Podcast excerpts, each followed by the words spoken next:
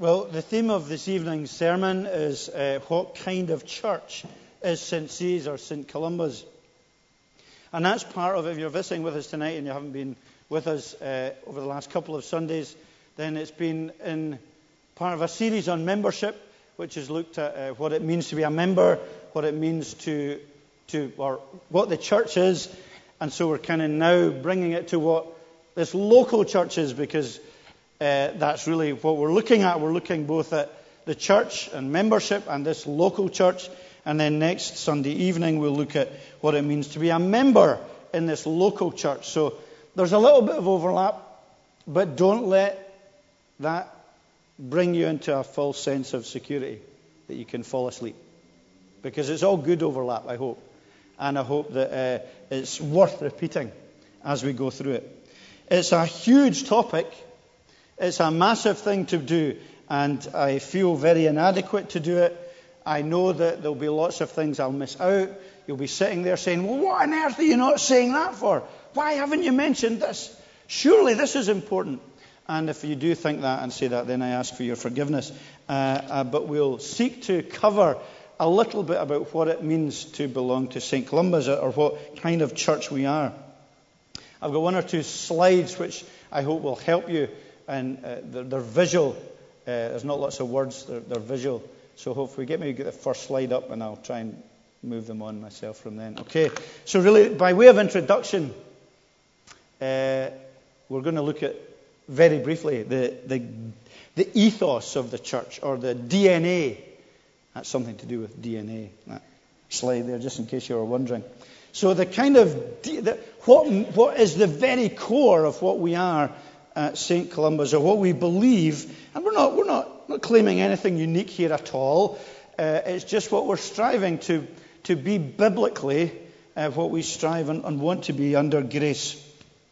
I was very tempted in, with this kind of gospel DNA or the ethos of the church just to uh, take a phrase which Tim Keller has popularized. I'm not sure if it's his originally. I don't think it is.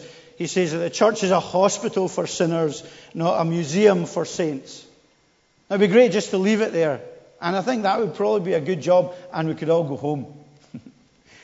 but it's not that easy. Uh, because I'm going to keep you just a little bit longer. But it is a hospital for sinners, not a, a museum for saints. It's uh, a place for spiritual failures who are cleansed and getting better. It's a place for disciples who are on the move who are seeking to love God and love their neighbour with the help of the Holy Spirit. What is our DNA? What is it? It's all of these things, and uh, it's more. But if I was to kind of say what was really important, I would say Christ is absolutely important. Well, I'll unfold it a little bit. Christ is absolutely crucial to what we are. Christ, I would say that again, Christ is absolutely crucial to what we are, what we believe, who we are. And then the other thing I would say is really important is people. I was at a wedding last night and uh, sitting beside a very uh, successful multimillionaire uh, businessman. And he buys companies quite often. And he buys companies that he has done what's called due diligence on. I've heard a lot about that in, in footballing terms in Scotland in the last wee while. And uh, when he interviews someone who is the head honcho of that company, the first question he asks them is, What's important to you in business? And the answer he's looking for is people. That's what he wants as the answer. That is helpful to him to understand the ethos and the thinking of the businesses that he might take over. And there's a lot of uh, uh, crossover there with the church. The church is all about Christ. It is to glorify Christ. It is to worship Christ and honor Christ. But people are also very important. And that's why I read Romans 16. Because it's a great, if you just cut it down the middle, it's a great kind of dissected picture of what a church is. And what is it? It's full of people. It's full of names Paul took the time to get to know these people. They were important to him. People mattered. Uh, people were important, and their gifts and their hard work, and they, whether they were men or women or children or families, people were important. And that is hugely significant. And so when we think about membership, we want to think about what it means to belong, what it means to belong to St. Columba's, for example, in this situation. And therefore, we're going to look a little bit at our DNA. What is our DNA? What, is, what are the important things to the leadership? What are the important things to us? What are the important themes that we repeat again and again as a church? None of this, I don't think, will be new to you. But I think it's bear worth bearing. It's worth repeating and reminding ourselves of what we're not and what we are. In the first place, uh, I would say that we are a worshipping church. We're a worshipping church. Uh, several times in Romans 16, Paul speaks about various people and the church that meets in their house. They didn't have a big, expensive building that was a, a grade two listed building. They didn't have anything like that. They met in people's houses. But that was the church. And they met together and worshipped. That was what marked the New Testament church. We, we, we saw that already. I'm not going to go into that again. We, we saw that when we looked at what the church was. But we need to recognize and remind ourselves that above all else, we're not just here together to have a good time, to socialize with one another. Can't wait till the worship bit's over so I can speak to my friends. However significant and important that might be, and how it is, because it's about people. But we are a, a God centered people. We're a worshipping people. And so in this church, you will find that uh, God is central to all that we do. He's central to, uh, His Word is central to our worship. I preach from the middle of the church because it's symbolic of the Word of God and the preaching of God being central. That's why that pulpit, horrific in its monstrosity and in its beauty, is like that because it's, it's pointing to the importance in the middle of the church of the Word of God and elevating that Word because the Word is central to all we do. The prayer is central to what we do because we're communicating with God. We do it together. It's important that we do it together, not just on our own. The sacraments, that we pass the cup from one another because we are reminding ourselves that both we take Christ personally, but we share him with one another. The pastoral care is based on God's word and it's based on the Bible and it's based on teaching that Bible to one another. We come together to learn of Christ and uh, in our public worship to worship Him. And it's to remind us of that heavenly, remember we saw that before with the church, the heavenly perspective. There should be some kind of parallel, however tenuous, however, uh, however fragile, between what we're doing and what we'll experience in heaven. Because we're together worshiping God, and that's what we're doing in glory. So we're God centered as a worshipping church. And because of that, we're striving, probably not very successfully, but striving to keep all of what we do simple. And when we come together, we want us to have that simplicity of worship together. We want to pursue excellence. We want to pursue a distinctiveness that's based on our characters and based on our, our theology and based on our spiritual culture and, and heritage that we come from. We want to uh, praise God in that way. We want to worship Him in a way that is prayerfully planned, that is prayerfully executed, in which we all engage by preparation, by listening spiritually, uh, by looking to hear what God is saying to us. We want it to be uplifting. And uh, we want this day, this Lord's Day, to be a day we can, as much as possible, set apart for being together in worship, for being together in, in uh, talking about Jesus in company with one another. He's given us this day. And uh, it's a great day. This is the day that the Lord has made. We will rejoice and be glad in it. So we want to protect this day together. We want to worship together. We want to worship in the morning together and in the evening, if we can, together. It's not really in the, in the course of a whole week Two hours isn't very much, is it, to be together? People say a lot today will come into the church say, Well, it's an interesting tradition you've got. You worship twice on a Sunday. What do you do at night? What's different about night? Because a lot of churches will just have an hour of worship in the morning. what's different about night? What do you do? Well, I say, Well, no, things aren't very different at night. I hope the sermon's different. Uh, I hope it's, it's, you know, focused and prepared and well, and that worship is different. But it's good, isn't it? It's not that different at night from the morning, I know. I could stand in my head, but I don't think it would be good, really, just for the sake of being different. But let's use the day and let's meet morning, and if we can, uh, and make every effort to, to hem in the day with worship together for that short time that we have. So we're a worshipping church. That is very central to our DNA. We're also, I hope, uh, and continue to be a learning church. In verse 17 of the chapter we read in uh, Romans 16, uh, Paul urges the brothers to watch out for those who cause divisions and put obstacles in the way which are contrary to the teaching you have learned. So re- this whole church was a learning church. There was, there was tradition, that is biblical tradition. There was truth to be passed down. And people to learn that because it was Jesus they were learning about. It was Jesus in his word they were learning about. And that is what we're to. We are all disciples.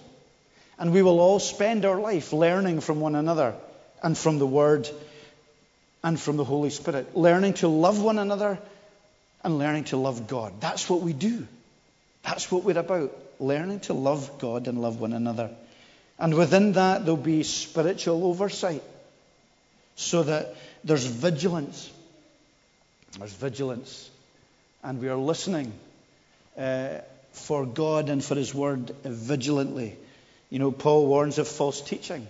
That's one of the reasons we have spiritual leaders who are trained in the Word and who, are, have, who under God have spiritual oversight and who themselves are under Christ. Because we have to warn and we have to be aware of false teaching. And we are accountable ourselves. And there's to be a humble learning under uh, God's Word. And it's to be in the church a lifelong culture. Isn't that, isn't that a popular phrase today in, in education, lifelong learning? I think it is. Well, it's important. It's important in the church, lifelong learning. There should be nobody here tonight, especially in the pulpit, who will ever say, I think I've learned it. I think I know. We're all learning. We're all disciples. That means we're all humble.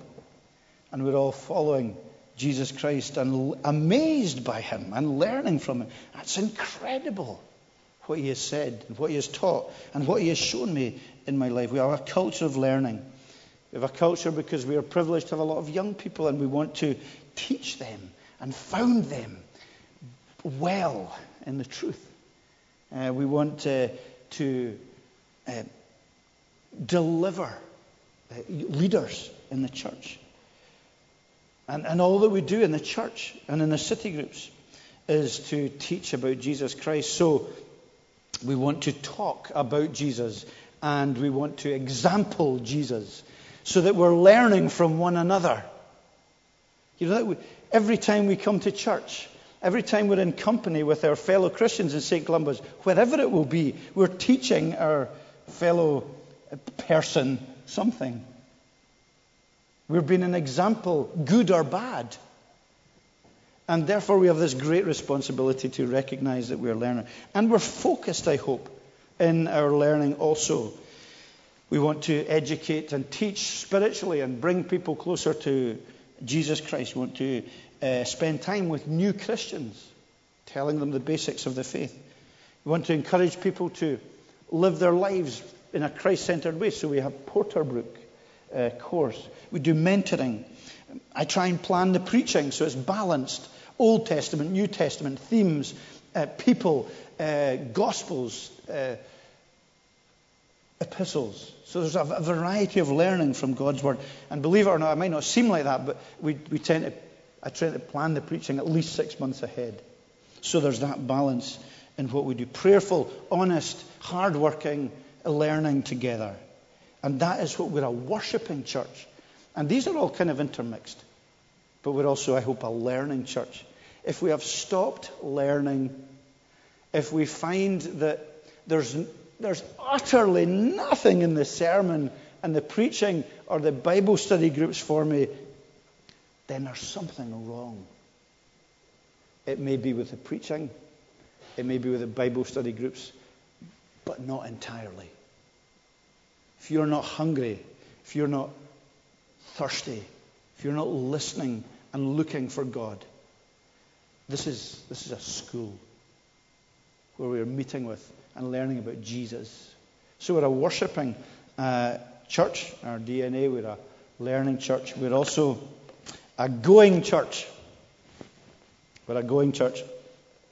Um, at the end of the, that section in Romans 16, he speaks about uh, the gospel and the proclamation of Jesus Christ uh, by the command of the eternal God that all nations might believe and obey him. There's this command to go to proclaim the gospel. Now, I, I tried really hard not to use the word missional church, okay? Not because I don't like, I quite like the term, I do, I actually really like the term missional. But uh, it's become a bit of a buzzword. And I think when some people hear it, they just, oh, yeah, I know, I've heard that before, and it's trendy to talk about it just now. But the go- a going church is a church because that's part of the, the Great Commission, isn't it? Go. Go into all the world. So we're a church that is going. We're active. We're, long, we're looking to be active, purposeful, intentional, with a vision, with a strategy. We're not just rumbling, I hope, rumbling on from week to week. Just, oh, well, there's another Sunday. Here we go. We, we have a purpose. We take time to think about where we're going. If we, we're going to plant a church, are we now going to plant another church? What's it going to look like? How is Bruntsfield coming along? Will we start in Portobello? What will we do? How will we grow the gospel? How will we spread the gospel? How will we be involved in that? How can we share the gospel as individuals? Don't leave it all up to the minister. How can I be sharing? What can I be involved in? We have a commission to share the gospel and a passion for being involved in the culture so that they will hear about Jesus from us. We saw that when we were talking about the church. We don't say, This is your church, speaking to someone else. What are you doing about evangelism? We say, This is Christ's church, and I'm part of that. What am I doing about sharing that gospel? Because we're reaching out.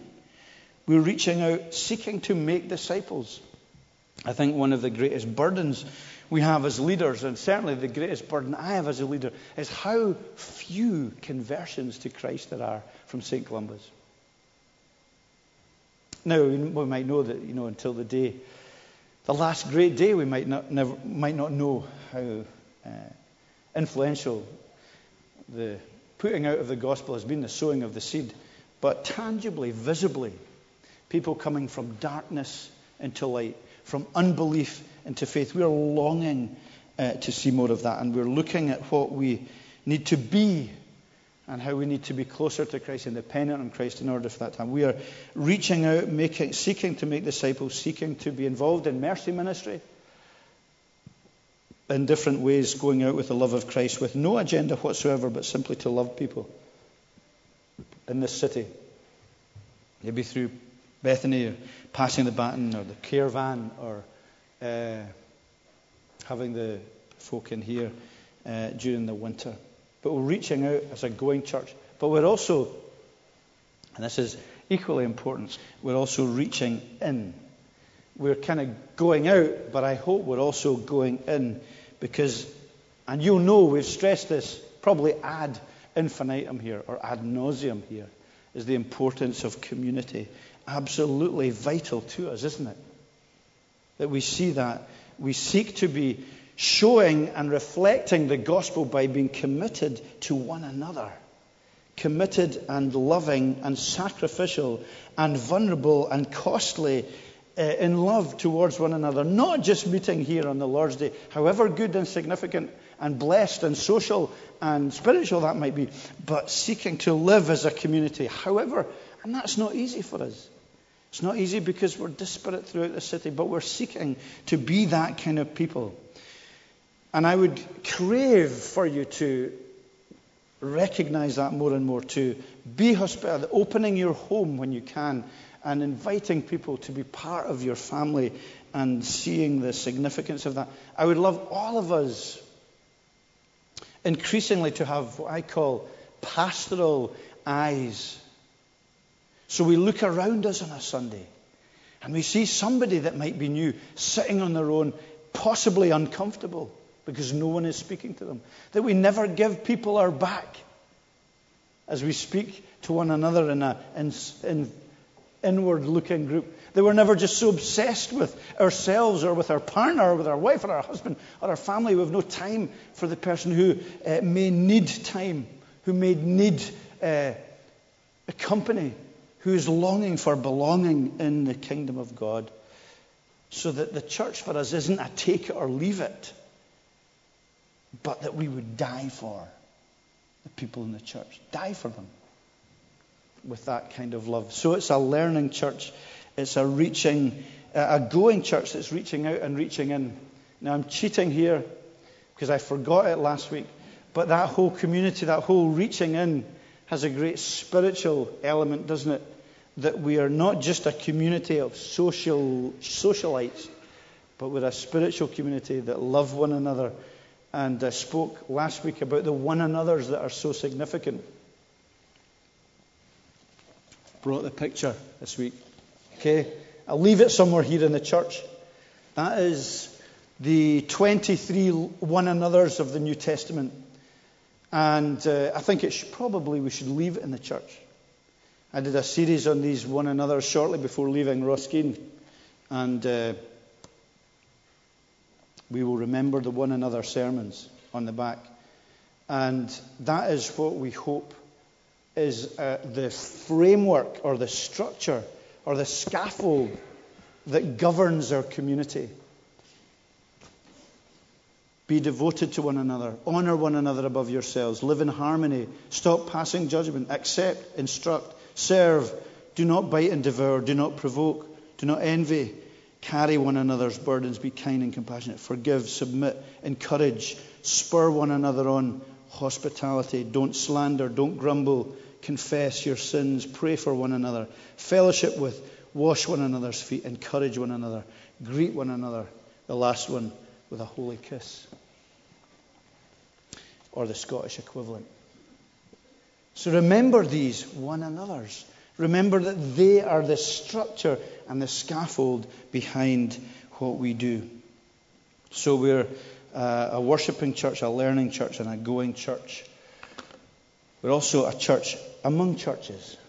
And we need to remember that as, as what we are. We're not just an independent church, we are a, a church in the world. Uh, I don't know if anyone saw this week Andy Hawthorne uh, from the, he's the Message Trust he's with, who was speaking at the Scottish Parliament. And he was given that two minutes for thought for the day they have. And it was unashamedly, clear, clearly powerfully Christian. And he was saying, I can't remember what day it was, say the 12th of June 2013. He said, This is the greatest day uh, in the history of the Christian church today because more people will come to faith today in Jesus Christ than has ever come to faith in the history of the church since Christ came. And uh, he was basically saying God is on the move. There are people, more people becoming Christians today than ever have become Christians. And he says it might not look that case in Scotland today, but he said basically, he was basically saying God's on the move and the church is uh, uh, growing, and uh, we praise God for that. So we're part, we need to remember that we're part of that church. It might be a struggle for us here, but the church is growing and God is on the move. But we're also part of the Free Church of Scotland. So we're not an independent church. We don't just exist on our own. We're part of the denomination that is the Free Church of Scotland, and that is both Presbyterian and Reformed. That means that we are Presbyterian governed by elders, um, governed by elders who have deacons to support and help them, encouraging body ministry within the church. We are accountable to one another, to God.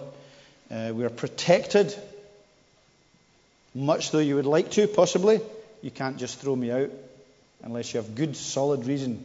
And you can't just throw me out even if you have good, solid reason, but you need to get the backing of the presbytery and then the assembly because we have these protections in place. And, you know, it's important protections because they're important protections for the people too. That we're not just self accountable, that we have wider accountability to a, a wider spiritual leadership as it was in the New Testament when, when certain disputes and certain issues went back to the, the elders in Jerusalem. Checks and balances. Presbyterian government also reformed in our theology. That means that we take our theology from the Bible, and it's the theology that was rediscovered in the Protestant Reformation. That's why we're called Reformed. Uh, where we believe that the Bible is entirely true, that we are desperate sinners, that God is really big, that the cross is absolutely central, that grace is ab- uh, totally incredible, that disciples are always secure, that life is holy, holy. Some of the Reformed theology we believe. And also, we're part of the church among churches within the city. Not just the other free churches, but we're in a gospel partnership with churches from all different denominations. So it gives us, you know, that is what we are. We're a church among churches. We're nearly there. These are maybe some of the big things that we are. But just very briefly, and I'm going to speak more about this next week. If we are, if that's our gospel DNA as a church, how do we try and structure it? Well, we try and structure it in a couple of ways. One is what you've heard me saying a lot, talking about big church, little church. So that's just a picture of St. Columba's and also Stockbridge, one of the city groups. So it's big and small. So that's how we've tried to work as a church. We've tried to be a, it's all relative, I know, it's not big compared with other churches, uh, but bigger than the smaller bit. So we're a city centre church, and that's important to us. It's important that we're a gospel preaching church in the city centre of Edinburgh. A lot of people come in and say, Oh, this is great. This is a church still. It's not a pub, and it's not a club, and it's not a, a nightclub. It's, it's a church in the middle of the city. All the other churches around here, a lot of them, are no longer churches. So we have the gospel being preached from the city centre here, and that's important to us. We're a, because we're a city centre church, we're kind of transient, changing a lot. But we hope we have a growing core of people. And we have this presence for worship in the city centre. Uh, we also want to do things together as a church, maybe evangelistic events now and again. Um, be encouraging one another by doing things together as a bigger church, meeting a more diversity of people in the bigger church, welcoming students, welcoming international people, welcoming tourists. It's a big church. But then we recognize that small church, the city groups particularly, as, as a reflection of that, is hugely important for accountability spiritually, for spiritual intimacy, for commitment, for service, for growing, for relationships, so that we, especially for new people, it's great to be able to plug them into a group that's easier for them to get to know than just the big church. Now, I know that's tough. I know being small church is much harder. It's much easier being part of a big church because you can just kind of fade into the background and come and go as you please. It's easy. Small church is much more accountable, much more sacrificial. And it's much more, and I, I publicly recognize this evening in front of you all, it's much harder for the elders. And it's a great cost and a great commitment for them and the deacons and the teams because they're not full time in ministry. I am. And they have to balance their work week with all the commitment of small church, and that is a great burden. And so, I'm, what I'm pleading with is that you will all take part in small church and be involved in taking decisions, in bearing the burden for them, in pastoring one another, in saying, Look, here am I. How can I serve Christ in this area, in this group? Not, le- not sitting back, not being consumerist, not being uh, passive, but actively uh, looking to be part of this small body of working, uh, functioning people. Not complaining and moaning when things don't go right, which they always will not go right. There'll always be these times when we struggle. Uh, because we're, uh, we're, we're a hospital. And we're sinners, saved by grace. Please remember that. But remember what we are striving to do big church, small church. Each with different kind of emphasis and different kind of. Don't sit on the edges. Especially don't sit on the edges complaining, but be involved. Be wholehearted. Pour yourself out into serving Jesus Christ in this way in the church. So it's through big church, small church, and it's also uh, through membership.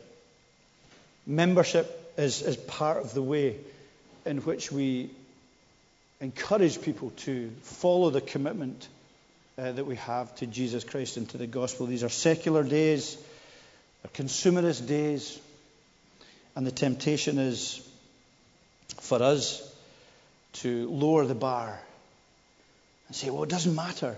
No, nothing of these things matter. Just come along. But what we're hoping to do over this next year, and part of the strategy discussions we've been having, is this burden and concern we have for raising the bar, both for the elders and the minister and the whole congregation. Raising the bar of commitment, uh, raising the bar of accountability, raising the bar of being involved, of being submissive to Christ and to his teaching, uh, raising the bar of loving God and loving our neighbour, raising the bar of our financial givings, raising the bar because he is worth it and because he will do great things. And, and membership is, is part of our recognition of that. I'll just say more about, uh, and Andy said a great deal about this morning in terms of, of where it fits in. Uh, and we seek to do that. And so that's a little bit, I'm, I'm sure I've missed out hugely significant things. Really difficult thing to uh, summarize. But that is kind of what our DNA is that we are a worshipping church, a learning church, a going church, and we're a church among churches. And uh, we strive to work that out through commitment of membership and through big church, little church. Um, there's tea and coffee after service this evening. Um, everyone's welcome to stay. It's just a time of fellowship. The elders will be there. I'll be there. If you do have questions about membership, if you do, or if you're considering becoming a member, then it might be a good time to informally talk about it down there. Uh, and uh, so I encourage you to do that uh, this evening. Uh, but I, th- I, do thank you for taking the time to come and to listen and to staying awake, which is great. And may God bless what we do. I know I haven't worked, uh, uh, molded, or, or uh, used Scripture a great deal tonight, other than in principial form. but that picture in Romans 16, I think, would very much also fit in with the kind of DNA that we're striving to have as a congregation. So let's bow our heads briefly in prayer before finishing with the gospel song. Lord God, we ask and pray that you would teach us uh, how to be your body as a people, that we would be willing to learn, that we would be humble, that we would recognize that uh, we have much uh, to learn from Scripture, we have a great need for dependence on the Holy Spirit. Uh, we make many mistakes, and again, we confess our sins to you corporately and individually. Lord, guard us against the spirit of this age. Guard us against the cynicism of this age and the lack of loyalty, the consumerism, the. Uh, the ease with which uh, we can uh, imbibe thinking that is not Christ centered or Bible based.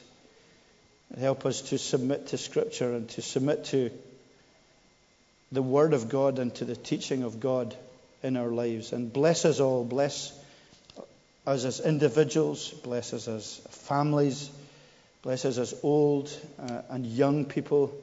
May we look out for one another. We do pray that there would not be divisions. Pray that it wouldn't be simply magnetically attack, uh, attracted to our own friends or our own social group. That we would love people in this church.